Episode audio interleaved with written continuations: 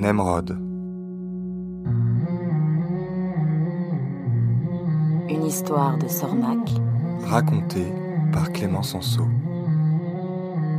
Épisode 21 Home Sweet Home.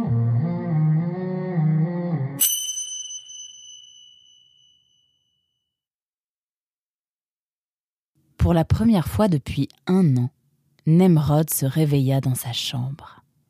Il avait souvent fait ce rêve lorsqu'il était avec Mirko et sa bande, mais cette fois, c'était pour de vrai. Il n'allait pas se faire réveiller par le vrombissement d'un scarabée ou la morsure d'un pince-oreille. Il était bel et bien chez lui.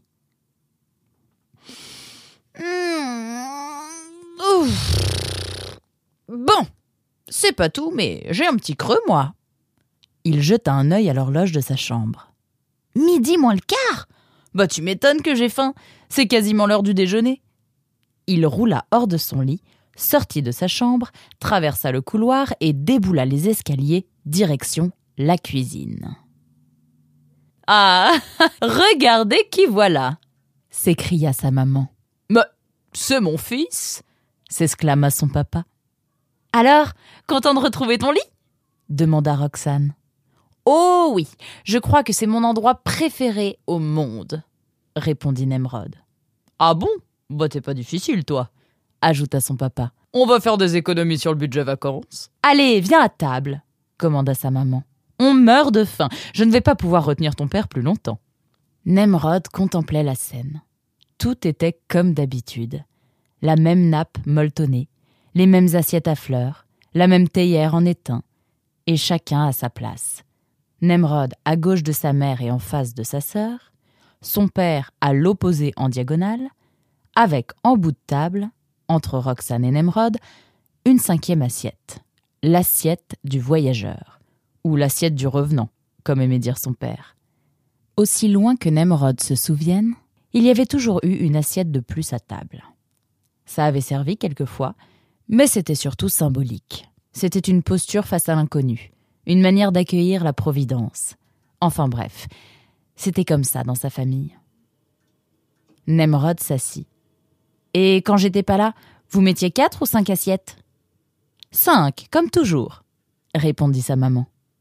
Et si deux inconnus avaient débarqué, vous les auriez accueillis tous les deux ou juste un pour garder ma place libre? Euh.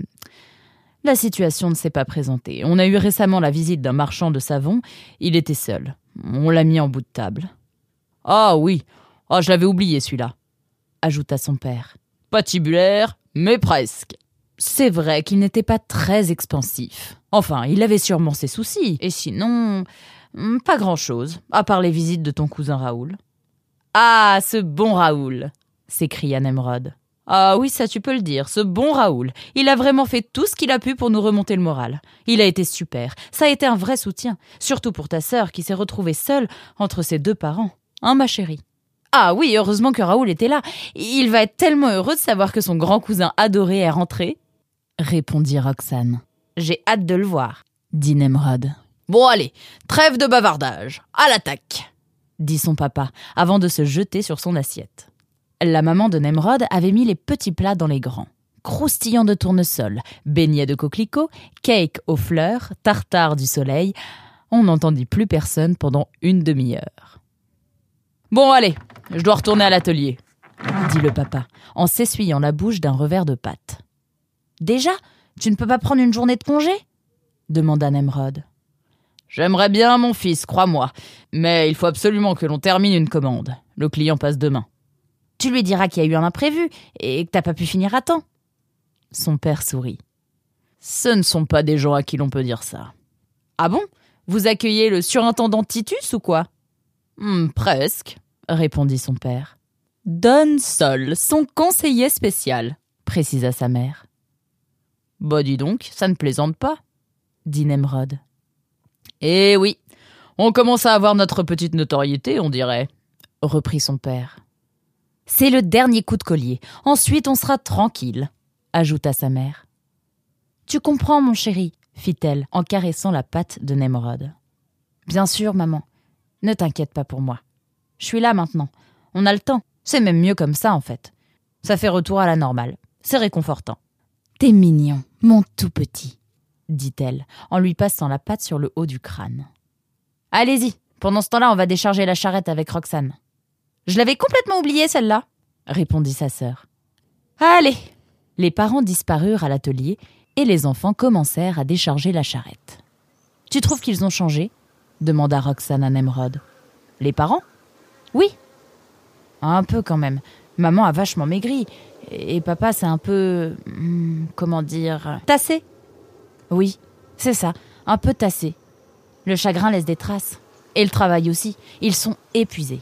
Il faut qu'ils lèvent le pied. Après ta disparition, ils se sont jetés à corps perdu dans le travail. Ça nous aide à penser à rien, disait maman. Ils n'ont quasiment fait que ça. À tel point que j'ai commencé à les aider. Sans ça, je les aurais presque jamais vus. Je plaisante. Mais pas tant que ça. Ah bon? Toi? À l'atelier? Bah dis donc, j'en ai loupé des choses. Ha ha ha Non, pas à l'atelier Alors tu as fait quoi? Des livraisons? Non, bah, ça je te les laisse. Je me suis occupé des ventes. Bah visiblement tu t'es bien débrouillé. C'est de ta faute en fait s'ils bossent comme des damnés. Tu rigoles, mais c'est un peu vrai. En même temps, euh, j'ai fait ce que j'étais censé faire. C'est-à-dire? C'est-à-dire structurer notre activité commerciale. Waouh Quand je suis partie, tu passais tes journées à faire des concours de danse avec tes copines, et un an plus tard, tu parles de structurer notre activité commerciale. Que s'est-il donc passé? Bah, mon frère a disparu. Hum. Oui. Bon, ok, mais euh, de là à se lancer dans... Bah, en fait, ça s'est fait naturellement. Papa n'est pas foutu de négocier quoi que ce soit et maman, euh, elle a carrément peur des clients. Et puis, comme les clients sont toujours venus plus ou moins d'eux-mêmes, bah, les parents n'ont jamais rien fait pour aller en chercher de nouveaux. Mais juste après ta disparition, eh, il y a eu un petit creux. Et tu sais comment est papa quand il n'a pas de commande. Du coup, je leur ai filé un petit coup de main et ça a plutôt bien marché. Ça ne m'étonne pas. Tu vendrais des tournesols à un sang de comme dirait grand-père. Bah, n'exagère pas. Je n'exagère rien. C'est comme ça depuis ta naissance. À chaque fois, c'est toi qui fais la bonne affaire et moi qui me fais avoir. T'es ma petite sœur, normalement ça devrait être l'inverse. N'empêche que ça a bien aidé les parents. Ils ont fait une année exceptionnelle. Avec ce qu'on a gagné, on va enfin pouvoir retaper la taupinière. Génial Ah oui, elle en a bien besoin. Surtout le toit. La dernière tempête a fait pas mal de dégâts. On a dû mettre les tapis et les meubles dans la chambre de grand-père pour les protéger des fuites d'eau. Faut tout refaire. Vous allez quand même laisser le papier peint. Et la vieille baignoire à pied. Et le poêle à bois en faïence dont grand-père était si fier. La baignoire et le poêle, on va les garder, c'est sûr. Pour le papier peint, euh, les parents ne savent pas encore. Il est vraiment abîmé. Papa pensait repeindre les murs en blanc. Ah bon? dit Nemrod dépité. Gardons au moins les pans de murs en bon état. Tu en parleras aux parents. Du coup, ils abandonnent le projet de rénovation de l'atelier? Non, non, ils vont le faire aussi. Les travaux commenceront en juin avec la construction d'un nouveau four à céramique. Il va faire le double de notre vieux four. On va pouvoir sortir des vases de 2 mètres de haut. 2 mètres de haut? Ça se vend, ça? Je t'assure que oui, répondit Roxane avec un grand sourire. On va faire un tabac. Si tu le dis. Après avoir vidé la charrette, Roxane et Nemrod entreprirent de nettoyer l'atelier. Puis ils décorèrent la galerie qui était la pièce où leurs parents exposaient leurs créations. Ils remplirent une dizaine de vases de fleurs fraîchement cueillies et firent brûler des bâtonnets d'encens pour chasser d'éventuelles mauvaises odeurs. Tout devait être parfait pour l'arrivée de Don Sol. Il avait prévenu qu'il ne viendrait pas seul. Il était attendu avec sa fille.